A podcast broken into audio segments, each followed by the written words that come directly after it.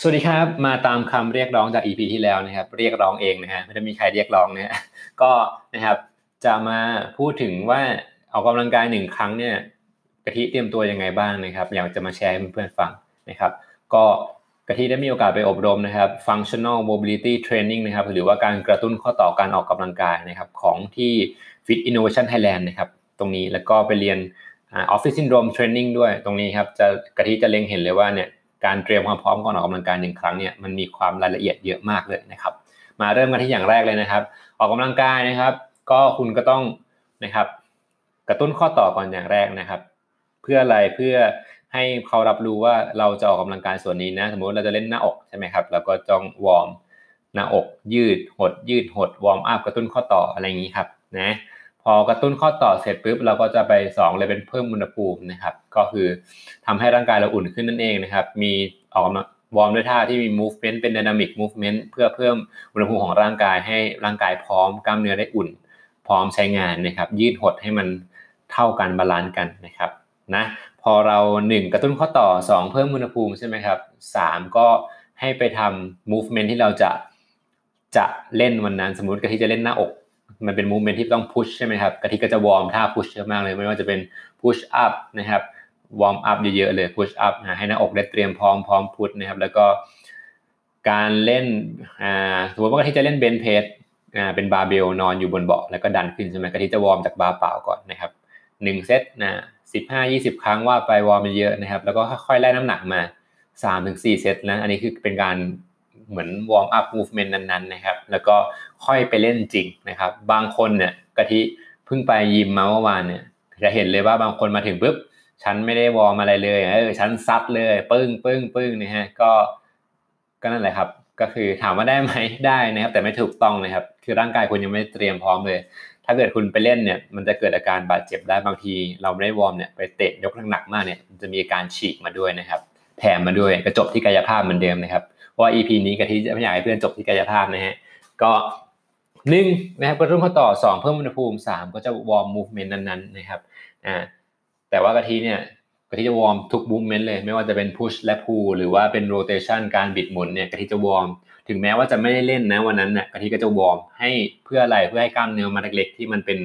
มัดอ่ามัดรองนะครับไม่ใช่มัดหลักก็คือได้ออกแรงด้วย ทีนี้มันจะช่วยส่งเสริมให้การเล่นมัดหลักนั้นๆเนี่ย ดีขึ้นอย่างชัดเจนแน่นอนครับเพื่อนๆตรงนี้นะครับอ่าพอเรา warm ทำกระตุ้นข้อต่อเพิ่มอุณหภูมิเสร็จแล้วเนี่ยเราก็ไปเล่นจริงได้เลยนะครับ ซึ่งการเล่นแต่ละครั้งเนี่ยกะทิจะเน้นเป็น weight training นะครับก็สมมุติว่ามัดใหญ่นะมัดใหญ่มีอะไรบ้างอกหลังขาอะไรเงี้ยครับถ้าเกิดเราเล่นเนี่ยหนึ่งเซตเนี่ยนะครับ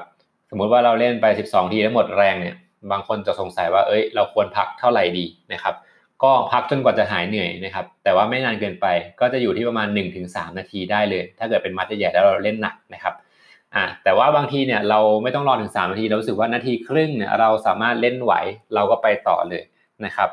อ่าเพื่อนๆไม่เชื่อลองดูนะครับลองเล่นแล้วเหนื่อยจะตัดดู 12 ทีหมดแรงเนี่ยลองพักแบบน้อยๆหนึ่งนาทีอะไรเงี้ยบางคนบอกเฮ้ยอย่าพักอย่าเกินหนึ่งนาทีนานไปลองไปเล่นดูนะฮะยกได้ไม่ไม่ถึงไม่ถึง 12 ทีนะฮะ sure เลยนะครับ เพราะว่าอะไรคุณพักน้อยเกินไปเนี่ยร่างกายกล้ามเนื้อมัน recovery ไม่ทันนะครับ มันก็จะเล่นได้ไม่เต็มประสิทธิภาพแน่นอน แล้วก็ฟอร์มผิดด้วย ถ้าเกิดมันหนักนะเร็วไม่ไหวเนี่ยแล้วก็เสี่ยงการบาดเจ็บด้วยนะควรพักสำคัญมากเลยควรพักให้เพียงพอนะครับ ตรงนี้ส่วนมัดเล็กล่ะหัวไหล่แขนนัดอะไรหน้าท้องอะไรเงี้ยครับน่องอะไรเงี้ยก็พักแค่นาทีถึง2นาทีได้เหมือนกันก็ลดลงมานะเพราะว่ามัดเล็กมันก็จะพักน้อยกว่ามัดใหญ่เป็นปกติอยู่แล้วนะครับ ตรงนี้นะก็จะให้สังเกตเห็นตัวเองนะ อ่าว่าเราเนี่ยพักบางคนนะครับ บางคนไม่ค่อยทำ cardio เลยแล้วไปเล่น weight เนี่ยมันก็จะต้องพักนานหน่อยว่าหัวใจปั๊มเลือดไม่ทันนะไปเลี้ยงกล้ามเนื้อมัดนั้นไม่ทันนะมันไปส่งออกซิเจนไม่ทัน แล้วส่งกลับไม่ทันเนี่ยมันก็จะเกิดอาการเหนื่อยได้นะครับอ่าเหมือนใน EP ที่แล้วกลับไปฟังนะเราต้องทำอะไรบ้างทำ cardio กับ ทำการออกกำลังกาย workout นะต้องควบคู่กันไปนะครับ เพราะว่าระบบร่างกายจะมี 2 ระบบนะครับไม่นับระบบย่อยอาหารนะครับ ก็จะมีระบบหลอดเลือดและหัวใจกับระบบโครงกระดูกและกล้ามเนื้อนะครับ ตรงนี้กะทิก็อยากฝากให้เพื่อนนะครับลองเอาไปทำตามดูอ่าแล้วหลังจากออกกำลังกายเสร็จล่ะเราทำยังไงนะครับ ก็ cool down นั่นเองนะครับพอเรา workout เสร็จเนี่ย cool down นะครับ cool down เนี่ยก็คือต้องนั่งพักแป๊บนึงก่อนให้มันหายเหนื่อยก่อนแล้วเราค่อยไป cool down คือการยืดเหยียดนะครับสมมติว่าเราเล่น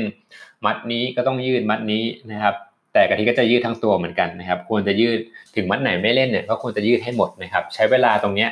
สิบถึงสิบห้านาทีได้เลยทั้ง warm up และ cool down เนี่ยไม่รวม workout นะต้องนานๆนะ บางคน warm แบบเดียวก็ไม่ค่อยได้ผลนะครับนะบางคนไม่ทำเลยเนี้ยพลาดมากเลยนะเสี่ยงต่อการบาดเจ็บแล้วก็ตื่นมาบางทีตึงนะฮะกะทิเคยเล่นนะไม่ได้ warm up ไม่ได้ cool down เล่นไปถึงซัดเลยตื่นมาเกิดอะไรขึ้นรู้ไหมครับเพื่อนๆนิ้วหงิกครับ ตื่นมาอ่าจริงนะนิ้วหงิกไม่ได้ไม่ได้รอเล่นหงิกเลยนะ ต้องเอามืออีกข้างนึงมาจับให้มันตรงมันดัด เพราะอะไรเพราะว่าเราไม่ได้ cool down นะครับ มีอาการหดเกร็งของกล้ามเนื้อเส้นเอ็นต่างๆ เนี่ย ซึ่งเสี่ยงมากเลยมาวันไหนไม่รู้ตื่นมาปากเบี้ยวเนี่ย รู้เลยนะฮะไม่ได้ยืดนะฮะก็นะครับสรุปมาให้สั้นๆนะครับหนึ่งนะครับ warm up คือการกระตุ้นข้อต่อเพิ่มอุณหภูมิร่างกาย2 work out นะครับตกท้ายด้วย 3 เป็นการ cool down นะครับ อันนี้สำคัญนะอยากฝากให้เพื่อนๆนะครับ ไปลองปรับใช้ดูนะครับ แล้วจะดีขึ้นแน่นอนนะครับ ไม่จบที่กายภาพแน่นอนนะฮะโอเค ก็วันนี้นะครับ Fit with Kathi พอดแคสต์ EP นี้ก็ขอตัวลาไปก่อนนะครับ แล้วเจอกันใน topic ต่อไป ขอบคุณครับ